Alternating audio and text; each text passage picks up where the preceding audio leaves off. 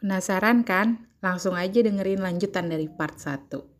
Nah, jadi di di perusahaan sebelumnya pun di OLX atau toko bagus pun itu aku juga dinaikin gitu. Maksudnya tiba-tiba berubah title-nya dinaikin, dinaikin. Maksudnya di-recognize ya gitu. Sampai terakhir pun dapat title senior vice president yang sebelumnya nggak ada posisi itu. Jadi CTO-nya waktu itu terakhir yang aku sebelum aku exit dari sana ya itu CTO-nya Benjamin Hoskins ya orang orang orang Irlandia ya Iris ya itu terakhir sih di barang beliau itu. Itu jadi ya eh, apa ya aku bilang title sekedar title ya itu cuman role ya sebenarnya. Fokus kita kan bukan uh, mencari jabatan ya. Fokus kita adalah kontribusi atau melakukan apa yang kita bisa lakukan terbaik dalam pekerjaan. Kalau buat saya ya saya sih sebenarnya jujur punya ambisi untuk bring impact ya. Gitu, hmm. impactnya di mana pun ya menciptakan riak ya di ekosistem startup Indonesia atau apa pun ya. Saya coba bikin something lah gitu itu sih sebenarnya yang saya cari sih sebenarnya kalau ditanya. Jadi jabatan ya balik lagi impact itu mungkin lebih lebih berarti kalau kita menempati posisi itu gitu. Ada juga kalau kita bring impact mungkin harusnya kita jadi software developer. Ada juga kan kayak misalnya kalau kita ngomong perusahaan besar kayak uh, Sony PlayStation saya pernah lihat uh, satu presentasi di event besarnya Sony PlayStation yang ngomong di depan itu adalah seorang software uh, senior software engineer. Dan dia uh, punya pengalaman 15 tahun ya gitu. Dan dia dianggap penting gitu role-nya. Dan dia kontribut sesuatu di ekosistem PlayStation Network dan presentasinya kalau nggak salah setengah jam atau sejam saya lihat itu wow banget gitu. Dan dia nggak perlu untuk jadi seorang CTO untuk bring impact gitu gitu. Jadi hmm. dia cukup uh, dengan karirnya sebagai senior system engineer juga atau senior developer dia bisa kontribusi besar gitu ke company-nya, ke ekosistem uh, bisnis itu gitu. Itu. Jadi buat saya ya jangan kejar jabatannya ya. Jabatan itu rekognisi uh, apa ya?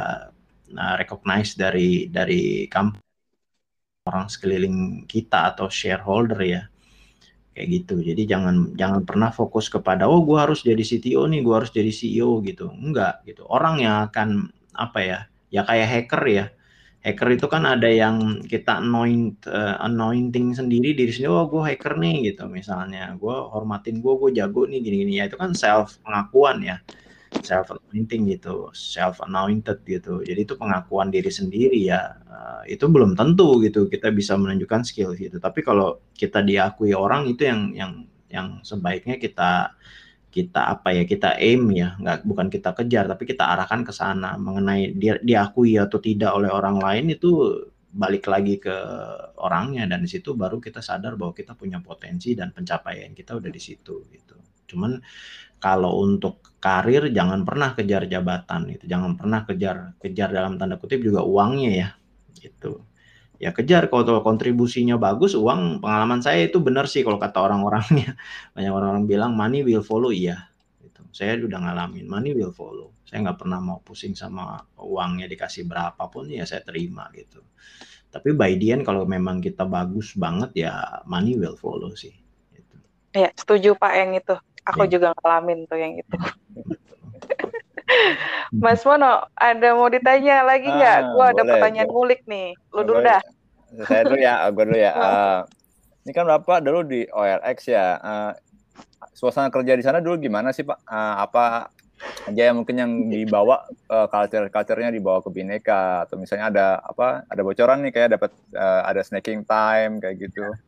Iya. Itu gimana Pak ceritanya Pak? Iya, culture-nya serupa tapi tak sama ya, apa yang saya pernah alamin dan, uh, sama-sama teman-teman di OLX itu bisa hadir, ya belum tentu bisa dikopi cocok dengan Bineka, begitu juga sebaliknya gitu. Tapi kalau di OLX sendiri ya memang culture-nya startup ya, dia dia strong, uh, strong banget yang punya prinsip di mana tempat kerja kita itu jadi our second home, gitu. Nah, itu kalau di sana tuh seperti itu. Jadi memang uh, kantornya memang ya saya nggak bilang perksnya ya uh, fasilitasnya lebih baik daripada Bineka itu masing-masing company punya approach berbeda. Nah, kalau di sana memang uh, dari waktu itu CEO-nya memang ingin kantor itu jadi our second home gitu. Jadi tanda kutip ya kita jadi kayak nggak mau pulang gitu dibuatnya gitu kayak apa makanan dan segala macam itu semua disuplai gitu buah itu tinggal ambil gitu kan ada snacking time juga. Ya benar-benar gemuk. Nah di situ saya menggemuk tuh di situ gitu. Jadi karena salah satunya ya gitu semua disuplai. Makanan kopi mesin kopi juga banyak gitu. Terus soft drink itu yang bahaya juga ya. Soft drink itu tinggal ambil di kulkas gitu kan Ya, itu sih salah satunya uh, yang saya coba bawa beberapa ya ke Bineka gitu. Nah, itu benar-benar free flow food gitu, Pak? Iya, free flow food sih gitu. Kalau di sana. Ya seperti yang kalau kita lihat di Google kayak gitu sih. Kayak di Facebook ya. Jadi ada pantry-nya gitu cukup besar ya, ada kulkas, ada freezer ya. Mau ambil ya ambil aja itu itu emang fasilitas company ya, buat karyawan cobaan itu sebetulnya kalau ada di meja semuanya. Nah itu jadinya kalau aku bilang ya itu plus minus kalau orang yang lupa diri ya jadi nggak sehat ya karena bahkan sampai ada kasus ya eh, lambungnya bocor ya karena kebanyakan soft drink. Nah itu kita alamin gitu di anggota tim member lembur-lembur dihajar terus tuh soft drink akhirnya lambungnya luka ya itu boleh dibilang ya dampaknya bisa seumur hidup gitu. Jadi ya balik lagi ya kita kalau terlena itu jadi keterusan akhirnya ya dampaknya jadi nggak bagus buat kita sendiri gitu. Jadi ya menurut saya sih sewajarnya aja sih. Kopi juga kan kenceng juga tuh kalau oh ada mesin kopi nih, oh kopinya free flow nih, kopinya bagus nih binnya hajar terus gitu kan. Nah dari situ mulai kena ke ini ya. Ya jadi kalau saya bilang ya semua nggak bisa kalau yang namanya intake ya apa yang kita makan, apa yang kita masukin ke mulut itu harusnya sebagai sebaiknya mediocre ya gitu. Eh, tapi kalau output ya kita harus eh, terbaik ya. Tapi kalau input ya mediocre. Jadi ya tidur juga cukup, ya terus makan juga cukup. Jangan berlebihan makan, jangan berlebihan tidur. Kerja juga gitu gitu. Jangan jangan berlebihan juga dijaga gitu. Jangan jangan juga workaholic itu juga nggak bagus sih. Gitu. Dari snacking time Pak Ludwig sendiri naik berapa kilo Pak? oh saya nggak tahu lupa lumayan sih tebel. Ngomong-ngomong tadi terlena nih nyambung nah. dikit dan cobaan. Biasanya kalau cowok itu Pak yang saya dengar-dengar dari orang dulu itu hmm? cobaannya ada tiga nih harta, hmm? tahta, wanita ya kan? Waduh, berat banget ya. Ini saya enggak tuh tiganya, tiga-tiganya saya enggak. Justru aku mau nanya, mana sih yang benar-benar yang pernah uh, apa namanya kesenggol banget dari tiga itu kan Bapak di posisinya udah di atas kan. Maksudnya hmm uh, ya mungkin secara penghasilan juga udah cukup gitu kan secara uh, apa namanya ngelitnya juga timnya juga lebih pede lah gitu ya hmm. karena udah ada timnya juga. Nah itu apa sih yang kesenggol dari tiga itu? Nah, kalau saya sih uh, mungkin bukan harta tahta wanita sih sebenarnya itu tapi ya ada istilahnya kalau di saya karena saya main motor ya. Kalau bisa di googling sendiri sih di IG kalau nggak salah harta tata atau MV Agusta. Waduh. Ya maksudnya main motor gitu. Jadi kalau bukannya saya bilang saya sempurna gitu tapi ya, tiga-tiganya sih saya berusaha enggak ya. Wanita jelas enggak. Saya termasuk tipe yang setia sama istri. Bahkan istri saya itu apa ya uh, cinta pertama saya sih sebenarnya. itu berat tuh. Dari kenal dari kelas 4 SD jadi sahabat, teman lama bertahun-tahun sampai akhirnya kita mutusin pacaran. Ya pacaran pun lama 9 tahun dan akhirnya nikah. Jadi saya kenal dia dari kelas 4 SD. Kalau saya ke mana-mana semua orang bilang apa muka kita tuh mirip gitu. Ini adiknya ya. sampai dibilang itu. Jadi jelas kalau wanita saya enggak. Kalau tahta ya kekuasaan, kalau harta sih enggak ya, mungkin saya harta dulu ya, harta sih saya ngerasa enggak ya. Saya berusaha kalau penghasilan saya di level apa, gaya hidup saya di bawah gitu.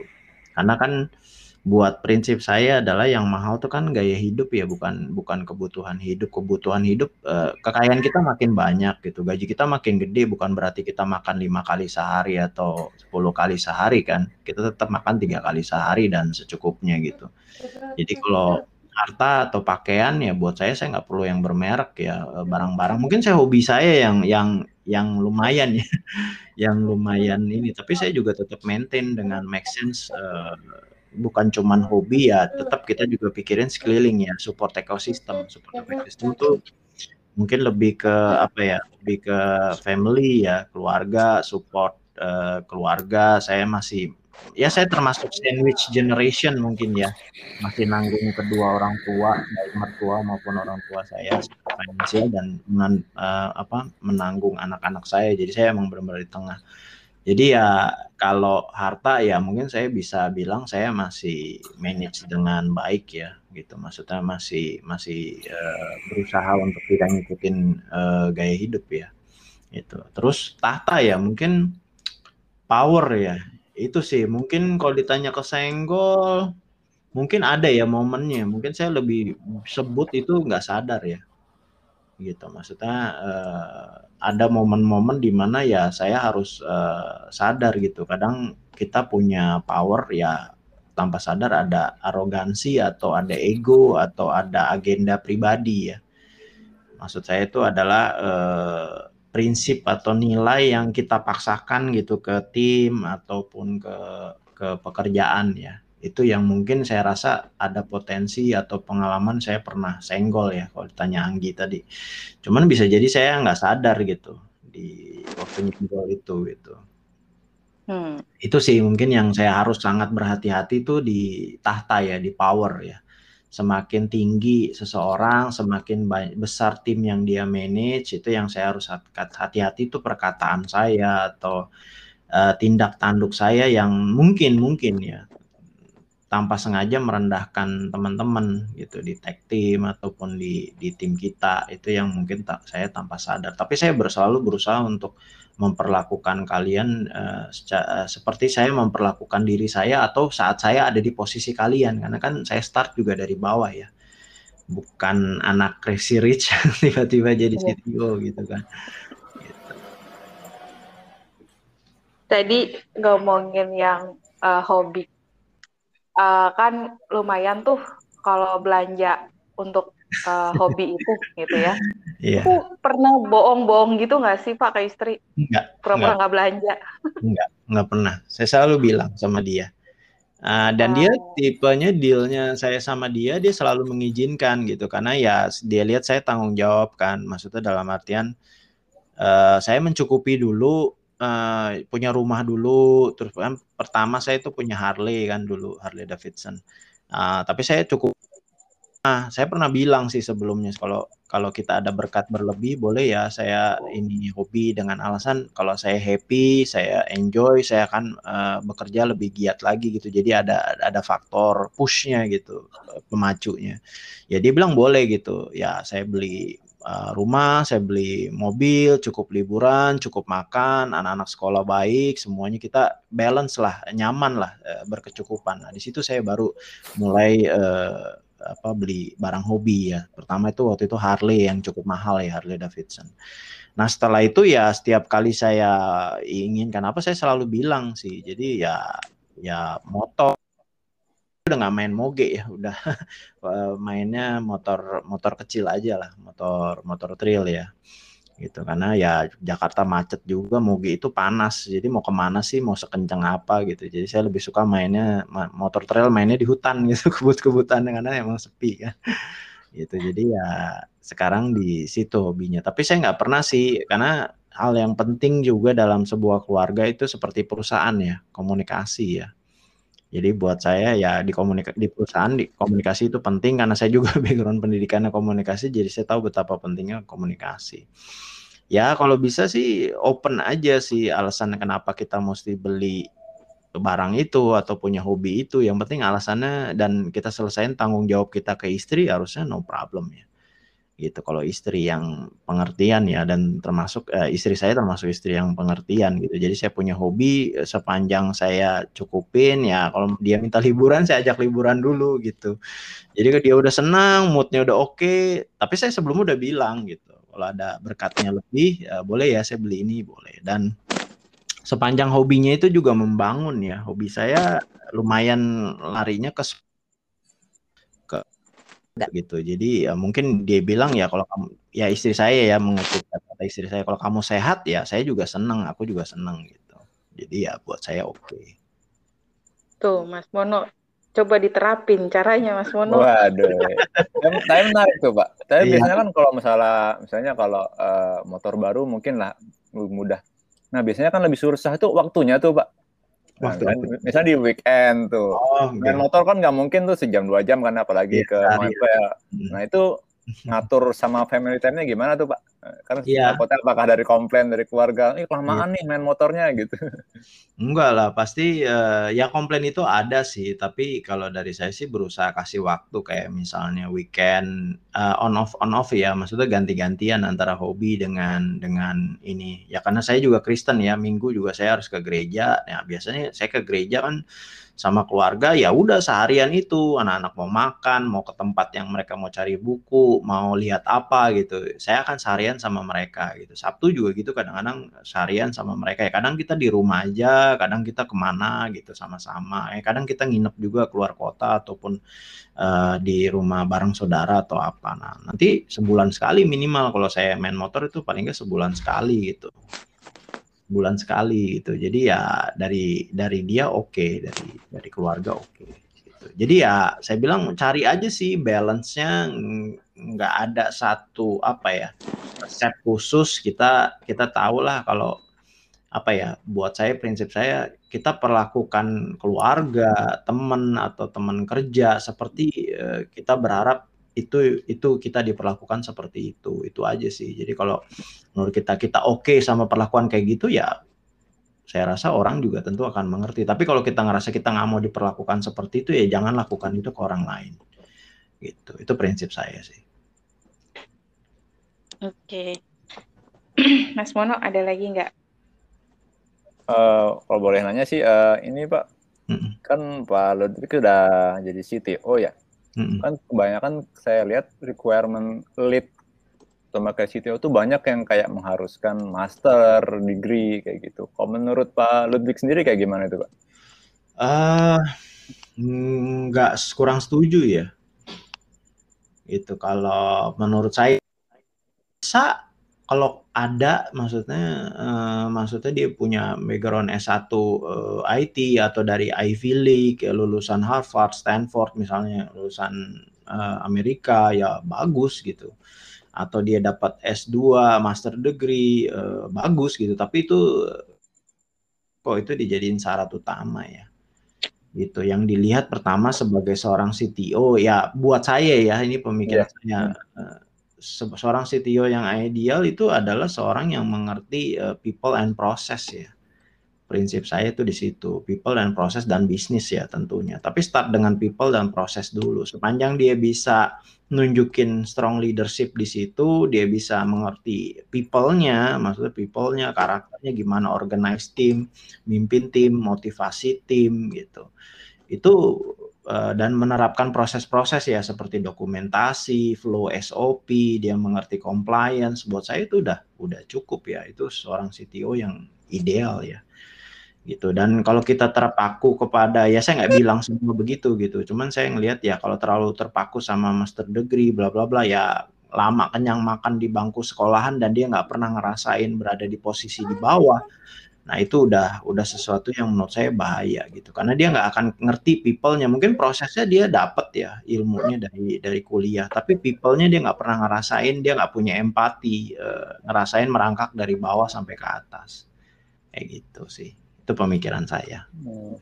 Kalau untuk dari role CTO gini Pak Lutik masih punya mentor nggak sih Pak mentor ataupun masih. misalnya partner yang selevel lah gitu Pak?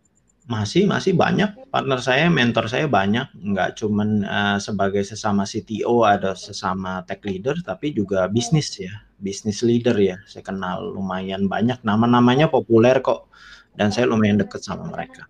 Boleh sebutin ya Pak, salah satunya Pak? Oh jangan.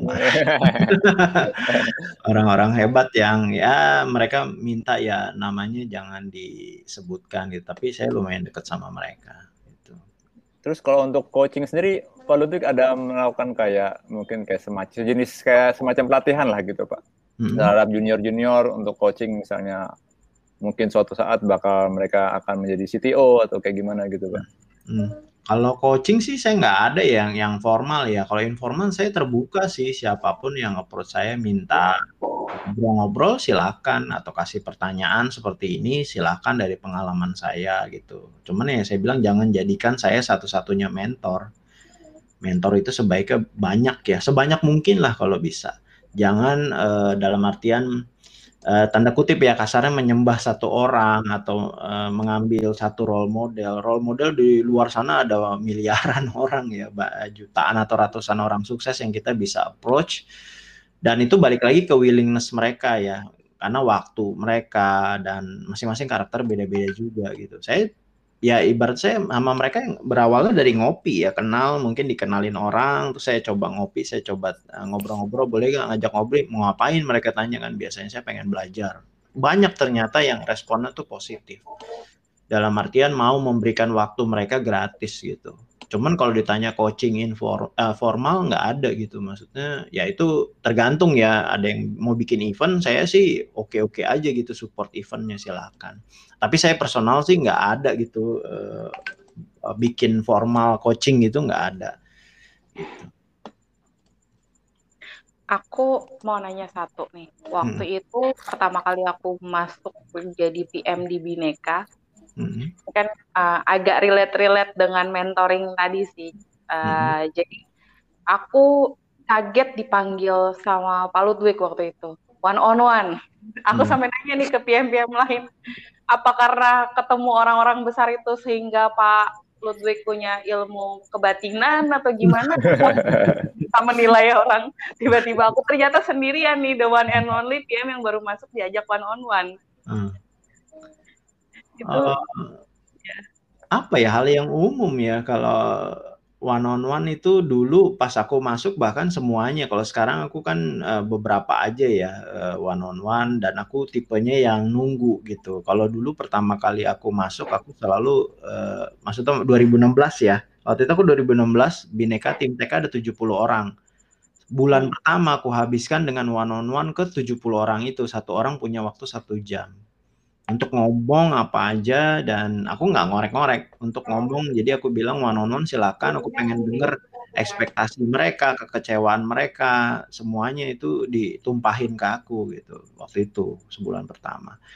Terus berikutnya aku coba ngelakuin itu cuman ya aku bilang terbatas dan akhirnya aku kan bilang ke tim ke kalian bahwa aku open anytime ada yang mau ngomong sama aku aku akan sediain waktu buat kalian gitu lebih dibanding uh, urusan dengan eksternal gitu. Jadi ada juga yang approach langsung. Tapi kalau untuk set one on one ya mungkin dari waktu kalian juga, waktu aku juga tuh nggak ketemu gitu. Tapi kalau ada insidental momen-momen yang butuh one on one mentoring aku open gitu. Jadi kalau ditanya ilmunya dari mana, mungkin ilmunya dari pengalaman aku sendiri gitu gitu. Jadi aku kadang-kadang kalau mentok dalam hal pekerjaan, burnout, aku akan colek atasan aku untuk ngomong, untuk uh, cari pertolongan ya. Itu udah jadi itu udah habit ya, udah karakter aku dan aku coba terapin itu ke yang lain gitu.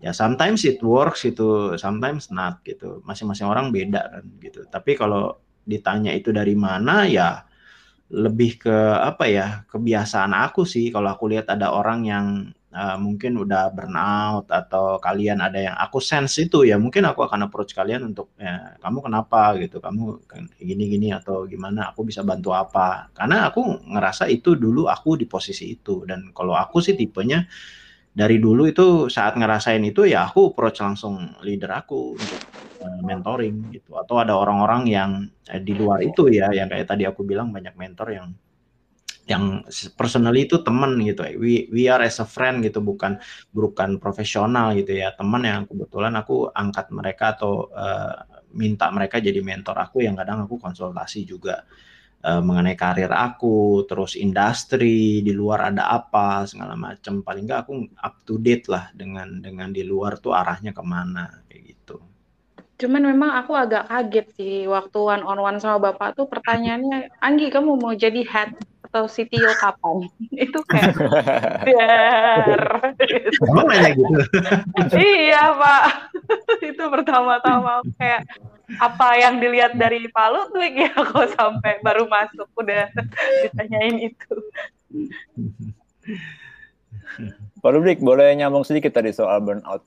Ya, Kan di era sekarang kan startup tuh banyak banget, Pak. Dan semuanya tuh butuh pace yang luar biasa lah. Iya. Nah, kan pasti banyak banget tuh kejadian burnout. Ya. Hmm. Itu kalau Pak Dut- Pak Dutik sendiri ngelihatnya kayak gimana? Dan bagaimana nge-solve-nya selain tadi yang Bapak bilang eh, konsultasi sama eh, superior kayak gitu sih, Pak. Hmm, ya, oke. Jadi di luar itu kan banyak startup. Nah, sekarang kalau aku ya, kalau aku tipenya kalau aku burnout, aku tidak pernah malu untuk mengakui gitu. Karena burnout menurut aku manusiawi. Gitu.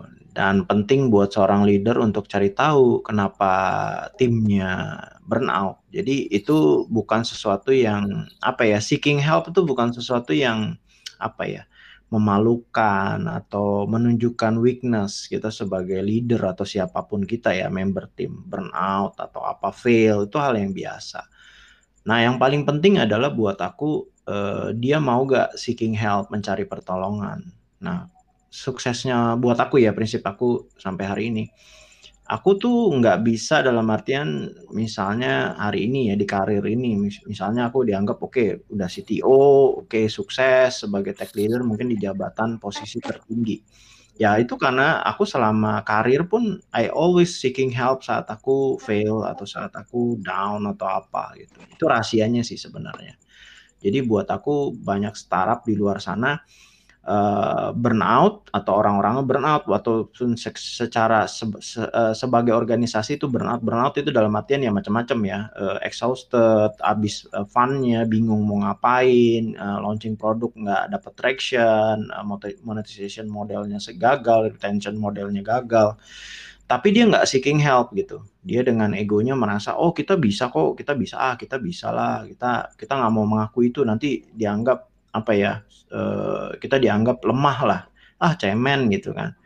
Dan apa yang terjadi adalah akhirnya tidak terhindarkan. Startup itu tumbang dan tutup dan tidak pernah kedengaran namanya. Nah jadi kalau aku tipe orang yang kalau kita gagal ataupun kita burnout atau apa carilah pertolongan gitu. Yang di mana kita menganggap eh, mentor atau orang yang ini bisa bantu kita gitu ya kayak aku juga dulu sebagai seorang senior misalnya dulu aku eh, kerja di misalnya di OLX aku masih ngoding gitu. Kadang aku buntu gitu buntu dan di situ ada beberapa yang lebih muda ya junior lah boleh dibilang. Ya mereka lebih muda dari aku dan tapi mereka lebih mengerti dan aku akan approach mereka biasanya kalau udah mentok tuh biasanya jam 3 ya aku set kalau aku masih mentok jam 3 sore masih nggak ngerti juga nggak ada progres aku akan colek colek mereka gitu. Walaupun mereka itu lebih muda gitu. Aku nggak nggak punya apa ya, ego ya untuk eh, apa ya ah gue lebih tua nih gue lebih senior nih. Ah masa gue minta tolong sama yang lebih muda atau yang lebih junior? Nah saya nggak punya pemikiran kayak gitu. Saya selalu mencari pertolongan ke siapa pun yang bisa bantu gitu. Yang saya lihat bisa bantu gitu kayak gitu sih kalau saya. Jadi kalau ditanya di luar banyak eh, startup burnout banyak sih. Tapi hanya sedikit yang menurut saya yang benar-benar mencari pertolongan. Kebanyakan rata-rata punya ego yang kuat ya. Dan punya ketakutan terlihat bodoh punya ketakutan terlihat gagal. Jadi mereka bertahan dengan dengan kondisi mereka sampai akhirnya mereka fail gitu. Dan akhirnya mereka tumbang dan gak ada namanya lagi gitu. Oh, itu. Ngelanjut. Terima kasih banget sarannya apa Pak nasihatnya. Kebetulan saya juga sebelum mas tahun ada aja lah kena psikosomatis masuk rumah sakit setiap tahun karena burnout kayak gitu sih Pak. Iya Ya, betul benar yang kayak Pak Ludwig bilang tadi yang kayak butuh pertolongan dulu tuh saya benar-benar kayak oh saya ini sudah senior nih saya harus Hmm. menyelesaikan sendiri. Ternyata Hmm. emang salah besar ya di situ ya Pak. Ya, Poinnya di situ ya. Ya, itu salah besar. Jangan pernah ngelakuin ngelakuin itu sih. Sebesar-besarnya orang ada masa-masanya dia gagal. Bahkan ada orang-orang ya kita, kita bisa search sendiri kan ya banyak orang-orang yang sukses besar akhirnya akhir akhirnya dia nggak jadi apa-apa bahkan kasusnya memalukan ya kadang they, they fake it gitu fake it gitu jadi mereka memalsukan kesuksesan atau ketenaran mereka itu gitu ya itu karena ya mereka takut gitu kelihatan burnout takut kelihatan gagal burnout itu manusiawi semua pernah ngalamin se kita namanya manusia ya kelemahan ya. punya kelemahan Nah, orang yang hebat menurut saya adalah orang yang tahu saat dia butuh pertolongan, dia tahu cari pertolongan dia dia nggak pernah mau punya ego untuk uh, lihat lemah ya. Gitu. Justru itu orang yang kuat gitu karena ya dia nyadar gitu. Dia nggak bisa sendiri gitu. Untuk sukses dia nggak bisa sendiri. Kalau saya punya prinsip itu untuk kamu jadi sukses kamu harus melibatkan banyak orang. Baik yang lebih muda daripada kamu atau yang lebih tua. Kamu belajar sama mereka. Jangan pernah lihat jabatan mereka. Kalau kamu ngerasa kamu bisa dapat sesuatu dari orang itu ya udah deketin approach minta. Gitu. Itu prinsip saya. Lanjutin burn out ya pak. Bapak kan uh, maksudnya sekarang pimpinan tech nomor satu gitu ya. Hmm pernah nggak sih demotivate dan gimana gitu kalau demotivate sementara bapak kan nomor satu nih gitu kan hmm. Hmm. oke okay. demotivate pernah Anggi demotivate tuh hal yang ya sama ya kayak burnout uh, apa ya hilang motivasi dan segala macam itu pernah gitu. Tapi sebagai seorang leader kamu tidak tidak boleh atau sebaiknya ya bukan tidak boleh. Sebaiknya tidak menunjukkan itu ke tim gitu. Jadi uh, mungkin saya lihat kadang-kadang lihat belajar dari banyak jenderal-jenderal perang ya. ya kalau kamu pernah lihat uh, cerita-cerita perang, uh, misalnya contohnya Hitler, Hitler tahu dia akan kalah gitu waktu ya. dia di bunker itu, tapi dia nggak mau nunjukin itu walaupun uh, beberapa karena itu dia dalam kondisi tertekan ya sakit dan yang segala macam, tapi ada beberapa anak buahnya yang lihat kalau dia tuh gemeteran ya tangannya takut, tapi dia berusaha semampu dia sebagai seorang leader untuk tidak menunjukkan ketakutan, masih bersikap optimis gitu. Seperti itu sih kalau kita uh, seorang leader ya. Gitu. Jadi kalau misalnya demotivate ya ya ya kalau bisa jangan tunjukin ke tim. Kita tetap optimis, tetap semangat, memacu tim. Kalau masalahnya kan kalau kita demotivate ya kita doang ya demotivate. Tapi kalau tim demotivate, habislah sebuah perusahaan. Buat saya yang penting itu timnya gitu. Kalau timnya udah hilang, patah semangat, udah moralnya udah drop, nah itu udah habislah sebuah perusahaan. Itu prinsip hmm. saya. Gitu. Jadi kalau sebagai seorang leader ya sebisa mungkin saya tidak perlu nunjukin itu gitu. Tidak perlu dalam artian bukan menutup-nutupi ya. Ya saya tetap menyemangati tim gitu walaupun buat saya berat gitu. Ya, itu sih sebagai sebagai leader ya.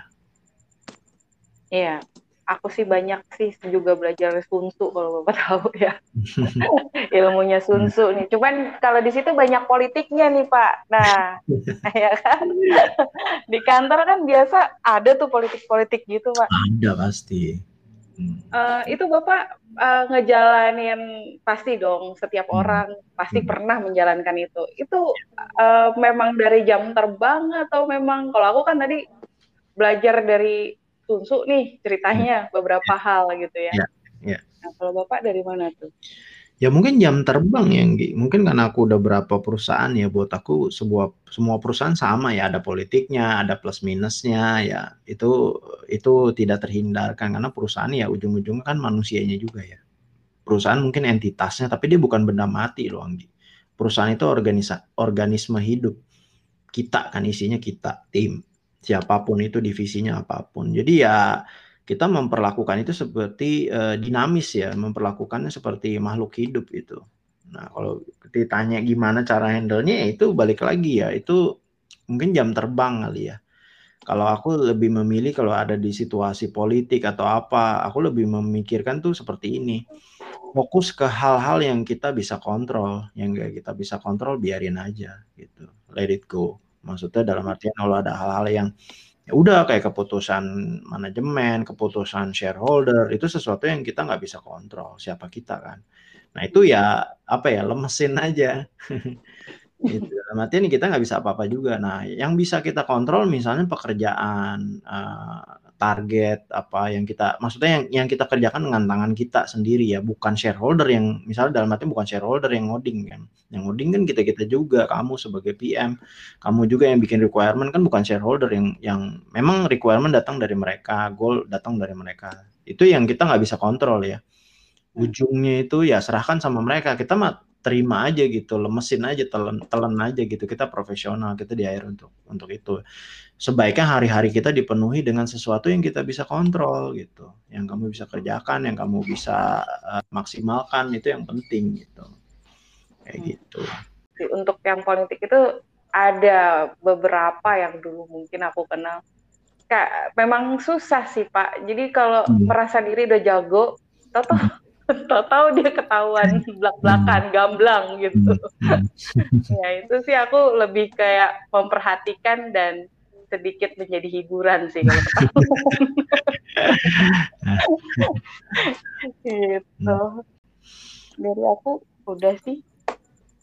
Host, Idealnya sih ada closing statementnya pak. Kalau Iya, nanti- dari Nah, Ya. closing statement. statement.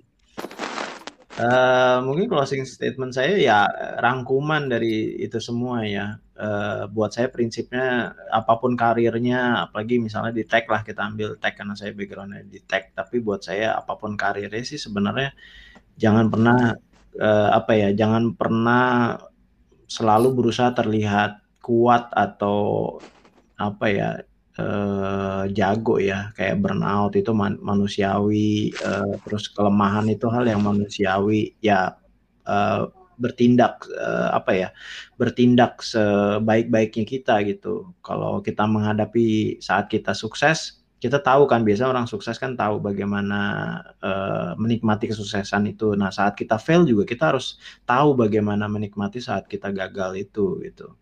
Itu suatu hal yang yang biasa ya dalam dunia kerja. Ya pokoknya intinya jangan khawatir untuk eh, apa ya terlihat lemah dan jangan khawatir eh, apa untuk mencari pertolongan. Selalu dalam karir itu carilah orang lain ya karena kita tuh nggak bisa sendiri ya. Sukses itu kita nggak bisa sendiri. Kita butuh tim kita butuh partner kita butuh shareholder kita butuh semua ya orang. Jadi ya kita punya prinsip tuh seperti itu.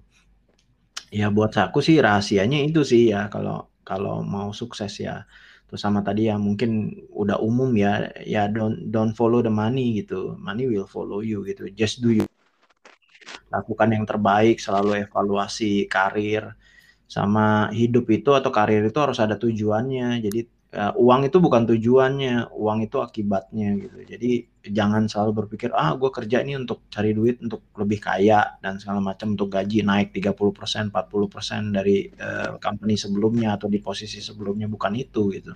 Tapi tujuannya.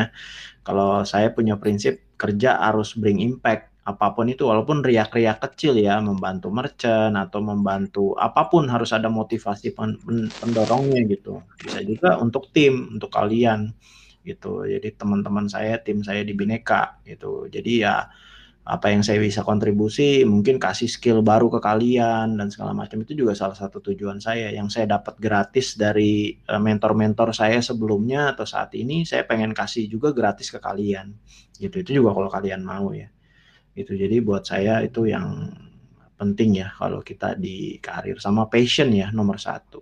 Itu oke itu aja. Oke, eh, aku kutip sedikit, berarti jangan pernah takut dan ben- eh, takut akan kesalahan, Ya. bisa menikmati susah dan senang, Ya. gitu ya. betul. Dan money will follow you. yes Thank you, Pak Ludwig. thank you Anggi thank you Mono Ya terima kasih banyak Pak Ludwig nasihatnya, info-infonya menarik sekali semuanya. Thank you. Teman-teman Teras Bineka, hari ini podcastnya sampai di sini aja dulu. Sampai ketemu di podcast Teras Bineka selanjutnya.